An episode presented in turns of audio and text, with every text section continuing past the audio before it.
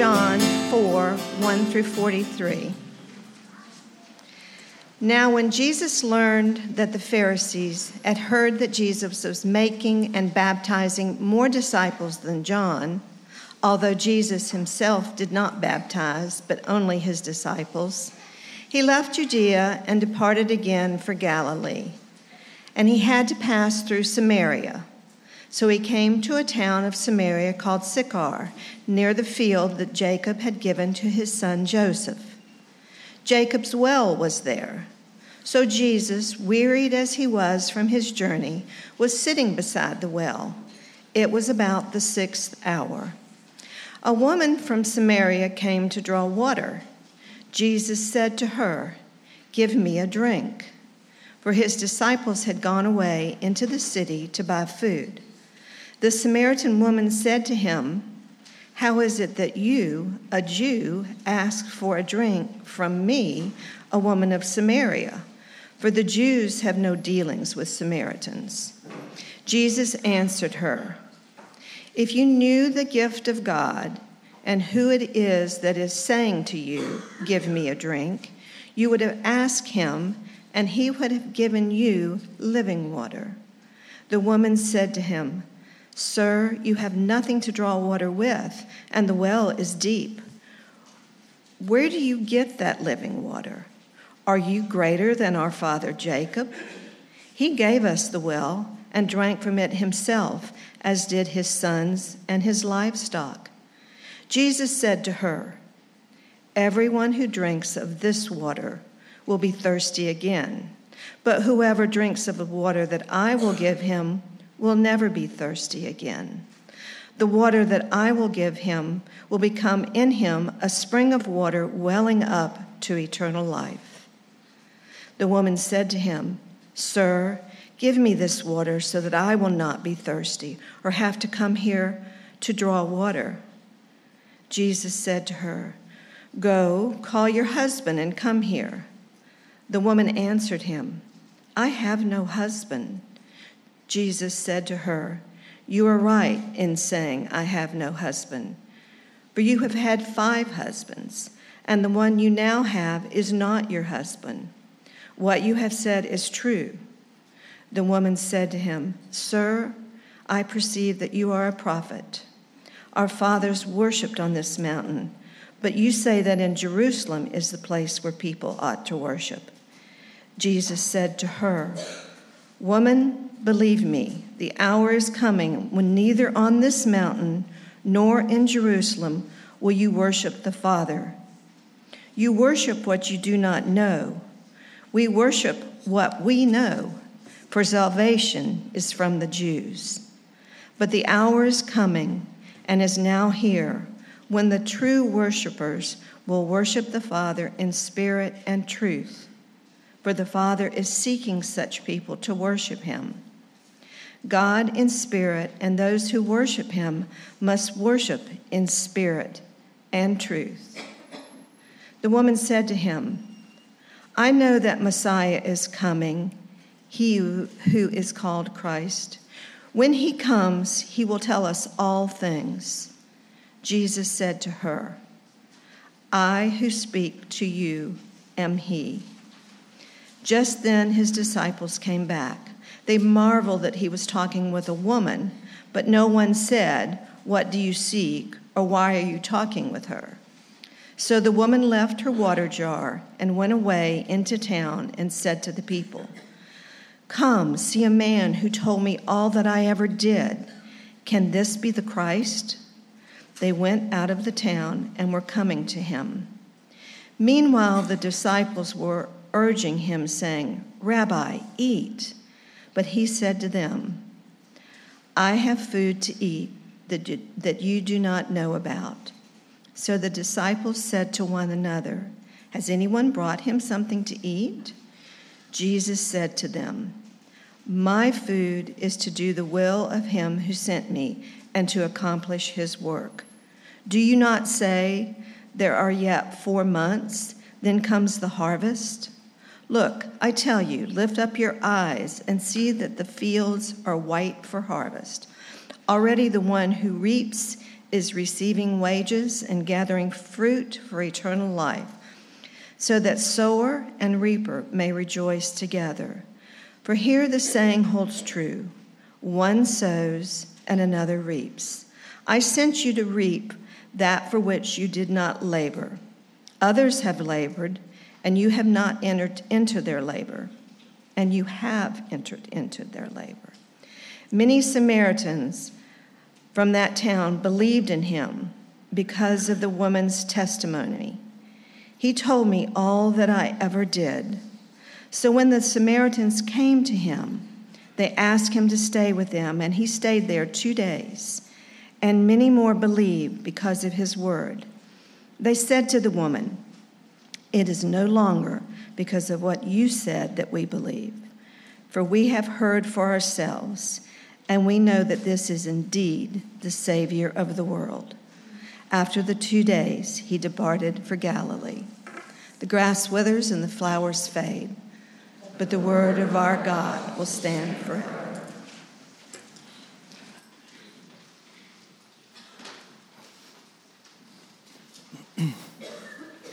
So we were not in worship last week, but we got to worship online after the fact, and uh, our readers are doing a great job reading long passages. So thank you for that.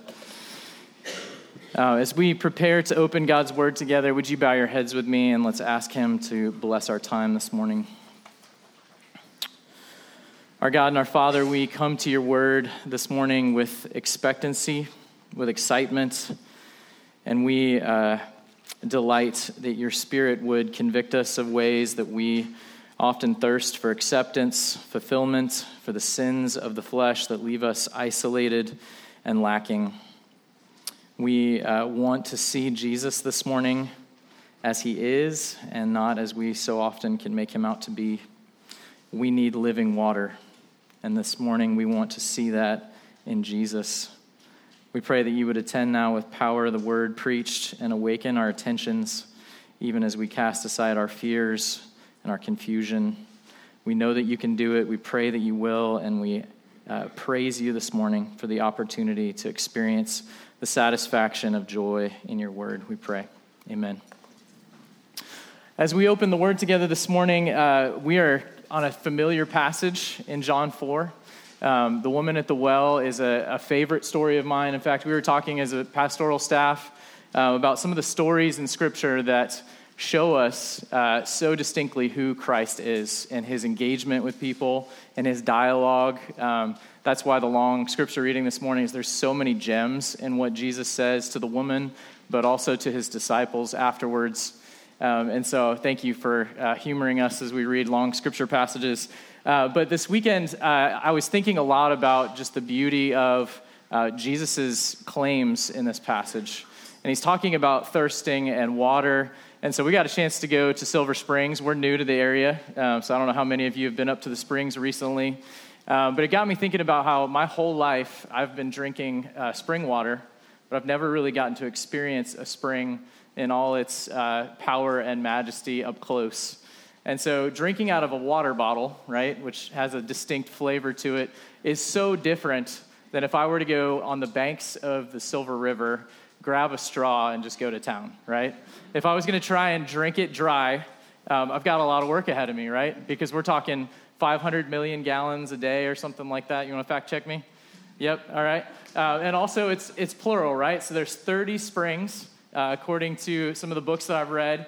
And it's just this awe inducing experience to realize that you are standing on something that is so much more powerful than anything that you have ever really experienced. It's like standing at the Grand Canyon. And some of you maybe uh, have been a lot of times and it started to lose its awe. But for our family, going for the first time this weekend, it was, it was incredible. And to see people wandering around, speaking languages that we didn't really know, maybe Russian, German, um, that had come from so far away to experience the power and the majesty, that's what I see in the passage this morning.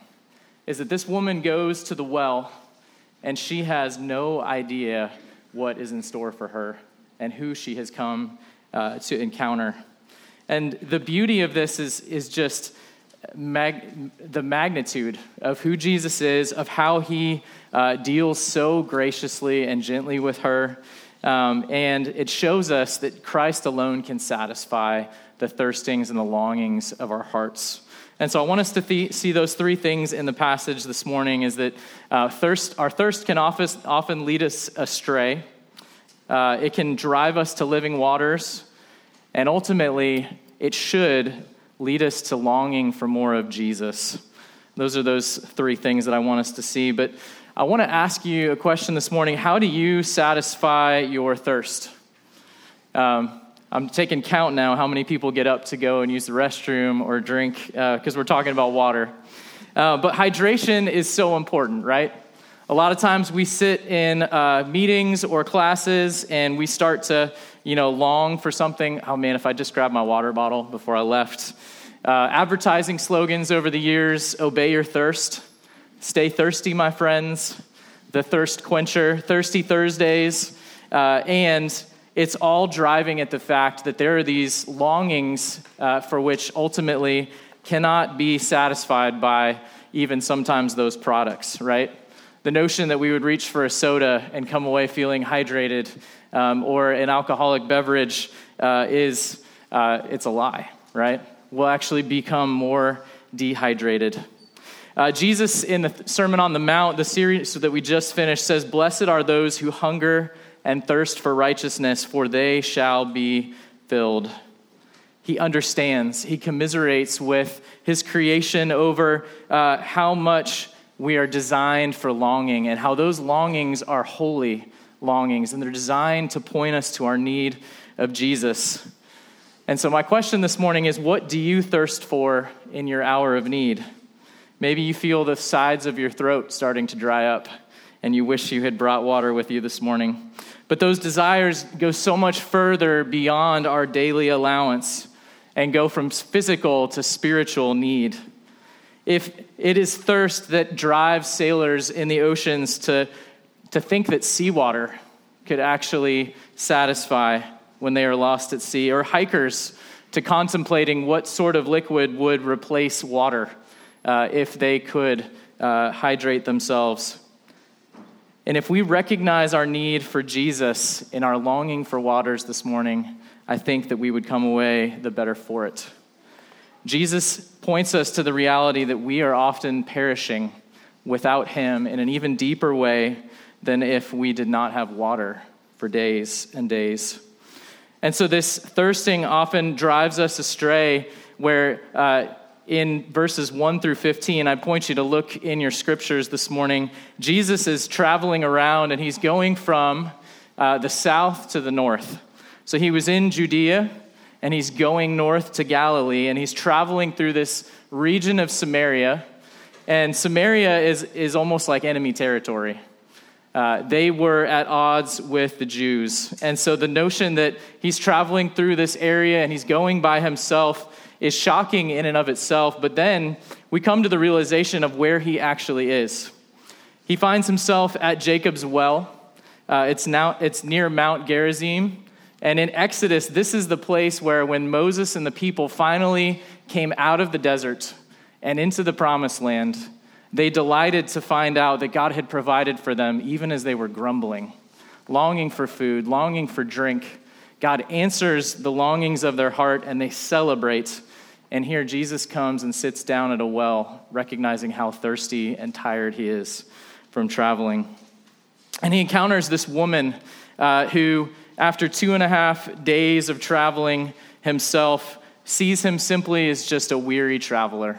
They've crossed paths, um, and she has no idea what's in store. That uh, this man, this Jew who is on the road, would engage her in conversation was radical. We see at the end of the passage that his disciples are marveling at the fact that he had even struck up a conversation with her, uh, because it would have been very normal for him just to overlook her and to go about getting his water first. Uh, she comes at the noon hour in the heat of the day uh, because she is trying to avoid anyone. She's feeling the weight of guilt, she's feeling the weight of shame, of her reputation, and Jesus engages her who is a moral and social outcast.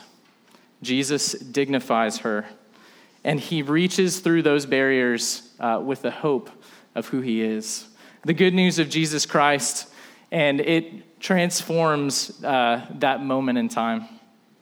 That he would see a neighbor and would not see their skin color, their language, their rituals, their values, their ancestry, the history that divides them, but would see uh, someone needing uh, love, needing uh, to be uh, honored in that conversation. And Jesus asks her a simple question. He sidesteps into a conversation and he asks her for a drink. Uh, I don't know about you, but I do not have the gift of small talk, but I've met a lot of people over my life that can talk to a stranger like it's nothing, right? Do y'all know these people? Right? They can meet somebody in line, and by the time they get done, they're just chatting it up. And Jesus takes this opportunity to ask her for a drink and open up uh, so much deeper things. And it accelerates rapidly, but Jesus sees her, he has compassion on her, and he takes a chance and says, Can I have some water? And you can almost imagine what's going on in her mind at this point. You know, he spoke to me. Why is he speaking to me? Why can't I just be left alone? Why can't I just uh, grab my water and go? Um, but there's a moment in time where they both pause and they uh, have this conversation, and it goes deep pretty quickly. Um, Jesus responds to her uh, after the drink, and uh, she starts to talk about you know the nature of who the Jews were. You know the fact that she's a Samaritan. You know they uh, are as different and at odds uh, with one another throughout history, and yet Jesus uh, goes on to say, uh, Everyone who drinks of this water will be thirsty again, but whoever drinks of the water that I give him will never be thirsty again. The water that I will give him will become in him a spring of water welling up to eternal life. That is an outrageous claim. It's one that no advertising campaign could ever support. I will give you a drink and you will never be thirsty again. Come and test me and see that I can satisfy in ways uh, that you have never experienced. And it's in this claim that we see uh, this restoration of the relationship uh, between uh, the Israelites and God. The ones who had grumbled all the way through the wilderness if you want to go back and read it, it's in Exodus 17. They had grumbled against Moses and Aaron and said, Did you lead us out of slavery only to die here in the desert? Would that we had stayed in shackles and irons back there. They did not hope, they did not trust that there was something greater that God had for them, and He would lead them through suffering in such a way that would uh, give them abundantly more than they could ever have imagined before. And Jesus, even as he talks about living water, is uh, referencing Old Testament prophets. Uh, Isaiah 41 says, The afflicted and needy are seeking water, but there's none. Their tongue is parched with thirst, and I, the Lord, will answer them myself. As the God of Israel, I will not forsake them. I will open up rivers on the bare heights and springs in the midst of the valleys. I will make the wilderness a pool of water and the dry land fountains. God had promised long ago that his people uh, might experience thirst, they might experience hunger, but ultimately he would provide everything that they needed. They had only to trust and obey and to follow and lean into that uh, suffering in those times, recognizing that their thirst was a holy longing for something even greater. I read a book this week about a couple of men that got uh, their car broke down in the desert. And so they nearly died during the three weeks that they were waiting. Their bodies were dehydrated. They began to long for and see mirages in the distance. Uh, they would drink almost anything in hopes of quenching their thirst. And uh, the sun forced them to shade under their truck. They dug a trench and they had food, but they couldn't eat because it would make their thirst even worse. That's how bad it got. Dehydration, not starvation, kills most wanderers in the desert. They think that they can eat more than they actually can, and it causes so much bigger problems. Uh, they would progress from uh, thirst to ordinary thirst to bouts of extreme thirst. And at the end of their time, they were starting to, uh, to drink rusty radiator water because it was the only thing that would satisfy their thirst for a moment. In order to survive, they were willing to drink poison that would, in some ways, cause problems later on. And they were rescued, but ultimately, this physical experience of thirst is a, is a reality of our spiritual thirst, isn't it? A lot of times when we don't have living water in our lives, we start to look around at all these other things that we think will satisfy. We see it in the psalmists as they begin to point at people who seemingly are prospering, even though they are evil. We start to wonder, oh, you know, if I just had that relationship, or, you know, if I just had that job, that would truly satisfy the longings of my heart. Our thirst leads us astray. How are you longing for poison instead of water this morning? Where does our mind wander when we feel the quiet, when we're left to our own thoughts? One of the things that has surprised me since I got here is uh, sometimes in our home it's very loud. This might be shocking to you. Uh, but our staff uh, has been tasked with one day a month to go and spend time in quiet and solitude before the Lord. And it is one of the most difficult things that I have had to do recently in my life to be silent for an entire day before the Lord um, and to be left alone with my thoughts. And I think it's because of the noise. It's because of the things that tend to fill up the spaces in our lives, and we forget about that holy longing for Jesus. And it's gotten easier and easier each time I do it to spend time in the Word and to drink from the well that never runs dry to have those longings satisfied by Jesus. And Jesus wants to surprise us in the same way that he encounters the woman at the well. He surprises her um, in her isolation, in her guilt, and her shame, and he invites her into something better. Something that is so much greater than she can even wrap her mind around. And in her isolation, in her guilt, and her shame, she uh, would never have dreamed that there would be a man at the well waiting for her that would finally see her in a way that no other man seemingly in her life had ever seen her before. That when she was exposed and vulnerable, Jesus would pursue her to the point of shaming himself, seemingly, where his disciples are going, Whoa, Jesus, what are you doing? People of God, we must recognize that our hunger and our thirst are part of God's design for our dependence on Him that we would run to the living water, that we would not believe the lie from the pit of hell that God brought us this far in our lives just to abandon us. Just that we would die of starvation or thirst in the desert on the way to the promised land. But the reality is that so many people lose hope when that cancer diagnosis comes, or when they lose a loved one, or when their career tanks and they have to rebuild everything. But God, who is rich in mercy and abundant love, will meet us in those places, as he met the woman at the well. One philosopher wrote that to live is to suffer, but to survive is to find some meaning in the suffering. And I would say, even abundantly more than that, it's not just surviving, we can flourish even as we look for God's hand in the midst of the suffering in our lives.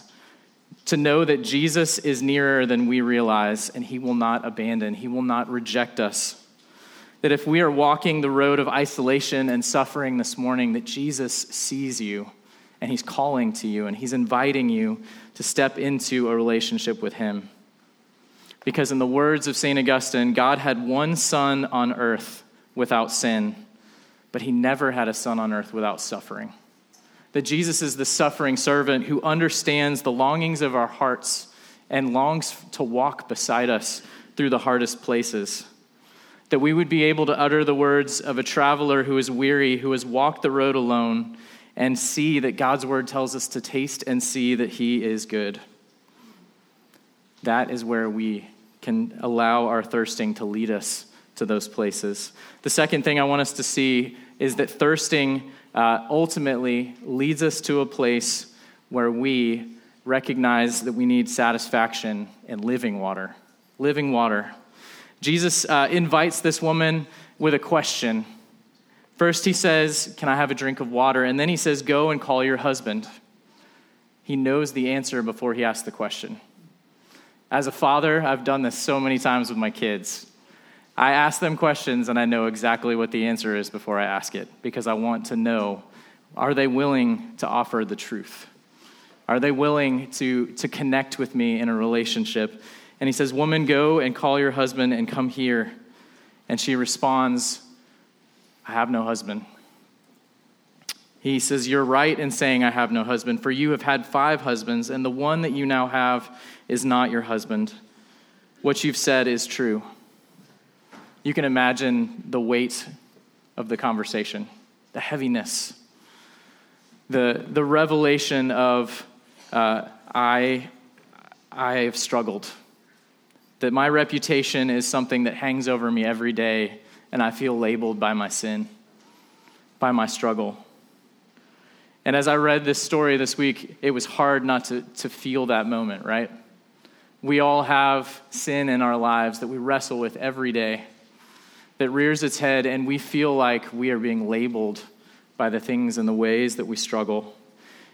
And Jesus assures her, Believe me that the hour is coming. The hour is coming when everything's going to change. Throughout the Gospel of John, Jesus sets his face to the cross. He begins to uh, move in such a way that uh, the, the death, his death and resurrection is going to rewrite the entire timeline of redemption. And he reassures her change is coming, transformation is coming. And that's the good news of the gospel is that it's not about what you've done, it's about who, where your faith is.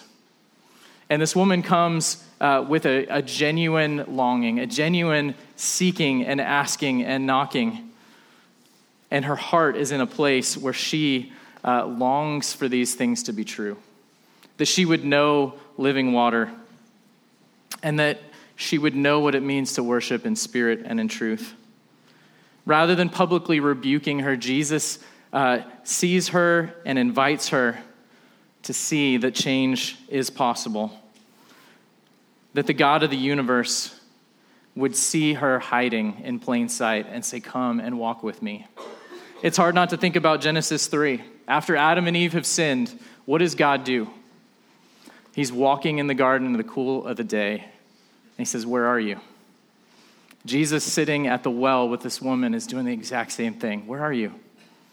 Why are you hiding? I see you, and I still want to have a relationship with you.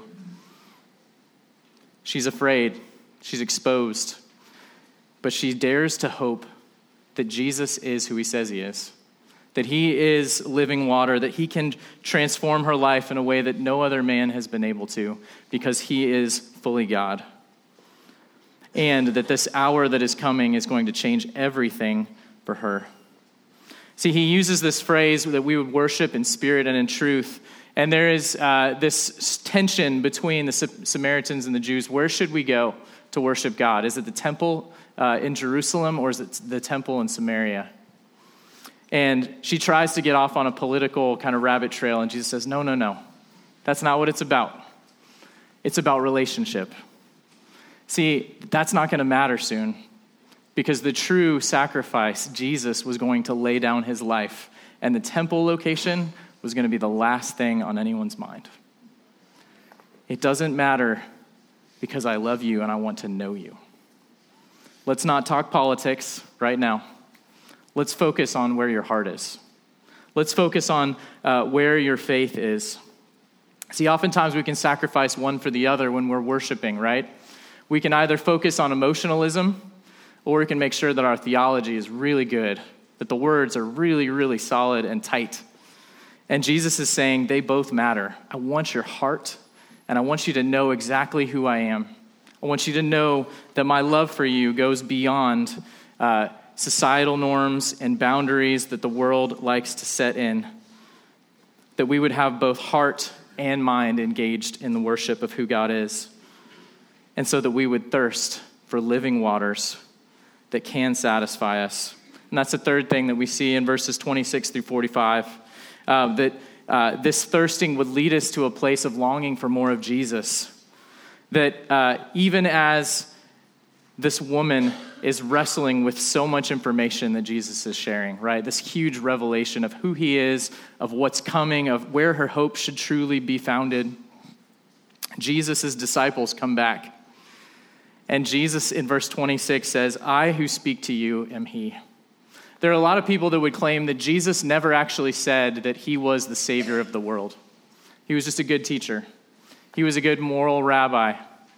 But in verse 26, Jesus uh, declares that he is the Messiah. There's no ifs, ands, or buts about it. And as Jesus declares this and his disciples return, they start to reflect on uh, all that has to be done. They share a meal together. That's what I love about the whole of this passage is it talks about thirst and then it talks about hunger. And the delightful thing this morning is we get to talk about hunger and thirst and then we get to come to the table. And even as Jesus talks about this uh, reconciliation that comes through living water, uh, that the Father is seeking those who would worship in spirit and in truth and the, the, disciples are coming to him and uh, you know they're talking about the harvest and about how there's abundance. And jesus tells them i have sent you to reap that for which you did not labor. Others have labored and you have entered into their labor. As i was reading this passage uh, my family and i moved here to plant a church. And part of coming here to plant a church is recognizing that for 10 years there have been people in the place in this church that have been sharing the gospel, and that the harvest is plentiful, and we had nothing to do with it. That we get to come and delight in who Jesus is and to watch as God gathers his people together, not because of any effort of one individual person, but because of uh, the testimony of what uh, Jesus has done in the lives of his people in this place. And uh, the Samaritans in this town are starting to go crazy because this woman is sharing her story and she's saying, He sees me, He knows me, He knows more than He should. And He loved me enough to speak truth into my life.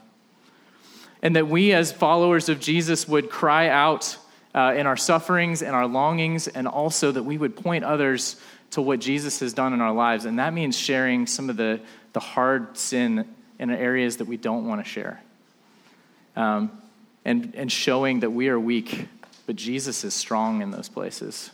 Whether it's sexual sin, pornography, whether it's uh, finances, uh, whether it is relationships that are broken that need to be healed, that we would point to those broken places and say, But God, who is rich in mercy, but God, who has living water and life abundantly for us, but for the grace of God, uh, I would not be saved today and that we would delight in him and we would declare his praises uh, to all peoples. And so this woman goes around throughout the countryside, and many believed because of who Jesus was, because of how he cared for, what he did, um, and more believed because of his word, because of how he taught them and how he loved them. And that is, and that they declared indeed, he is the Savior of the world. I was reading a, a biography this week of Aaron, uh, Eric Liddell. um, and he was one of the Olympic runners uh, that won a medal in Paris. Um, and a, a, lot of times, Chariots of Fire is brought up, but we don't actually talk about the end of his life. Um, and the end of his life was remarkable. He went back to China as a missionary, um, and he spent uh, almost a decade in an internment camp where he was imprisoned for his faith. Um, and there was a man who was imprisoned with him uh, by the name of Langdon Gilkey. Um, and he was not uh, a Christian. Uh, believed that you know if you could be a really good person and not know Jesus, and that is true. But he was exposed to uh, Eric's testimony among the prisoners who were there. Uh, Eric would spend his afternoons with the teenagers in the camp who were particularly troublesome. Uh, he would schedule bingo nights, he'd make them dinner. They would work on uh, model boats. And the whole time, Langdon would just marvel um, at the patience of Eric Liddell and his testimony. And the sad thing is that Eric Liddell never got to experience liberation uh, from that internment camp. He died of a brain tumor while he was in prison. Um, but uh, Langdon Gilkey wrote this in his memoirs and eventually came to faith in Christ because of the testimony of Eric Liddell. And he said, You don't need, to, you don't need religion to build a good life. Lots of missionaries and priests were in China at the time. Survival often prompts people to be mean and nasty, radically self centered. People are sinful, not what I thought they would be. Uh, but Eric Liddell was different. He was overflowing with good humor, constantly striving to pour himself out for all the teenagers. We would scarcely have survived if not for him. Religion is not the place where the problem of man's egotism is automatically solved. Rather, it's the place where human pride and God's grace come face to face. Human pride may win that battle. It is then that religion can and does become an instrument of human sin. But if there is a confrontation of the self with God's grace, and we surrender to something beyond our self concern, it is then that the Christian faith may become the very thing that the human race needs when freed from our self concern. Grace, the grace of God.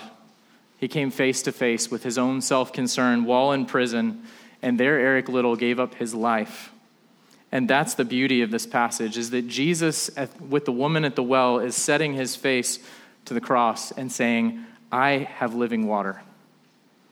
I can satisfy the longings of your heart because I know you, I love you, and I want to have a relationship with you and I want to walk through the hard things in your life." And that's the invitation for us this morning.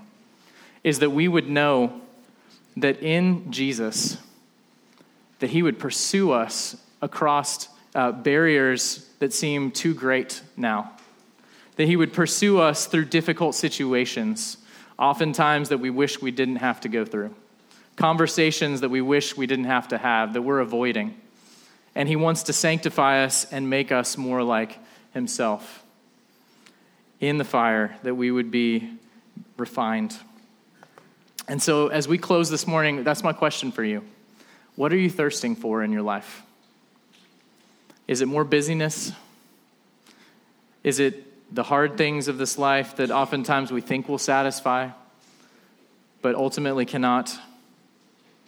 Do you know Jesus? Do you have a relationship with him to the point where you have come face to face with your own sin and brokenness? And he's, he has invited you to repent and believe the gospel, to turn away from your sin no matter what that is, and to turn towards Him and to have a relationship that transforms your life, transforms the way that we do relationships, and invites us and draws us out of the brokenness that exists in our homes in our workplaces to follow after Him who can give us living waters. I want to close uh, with the words of Psalm 63. I invite you to turn with me if you have it. David's on the run, he's on the ropes. And he can put things in such a beautiful light as he writes, O God, you are my God. Earnestly I seek you. My soul thirsts for you. My flesh faints for you, as in a dry and weary land where there is no water. So I have looked upon you in the sanctuary, beholding your power and glory, because your steadfast love is better than life. My lips will praise you. Living waters. They satisfy us to the point where we can praise Jesus' name among the nations and so that we can make him known. Would you bow your heads with me as we pray and prepare our hearts to come to the table? God, may we experience this morning a holy longing, a longing that can only be satisfied in you. Would you make our hearts restless? Would you help us to see the beauty of who you are, Jesus, as you uh, give us dignity in the midst of our deepest struggles? That you would love us even when we were once far off, that we would recognize that uh, neither depth nor height nor anything else in all of creation could separate us from your love. That we would desire who you are, even in the hard places, in the hard uh, rebukes that you offer to us. That you would help us to know the joy and hope and light of living in your kingdom under your rule and your reign. Would you give us your uh, face and your blessing this morning? We pray it all in the name of Jesus. Amen.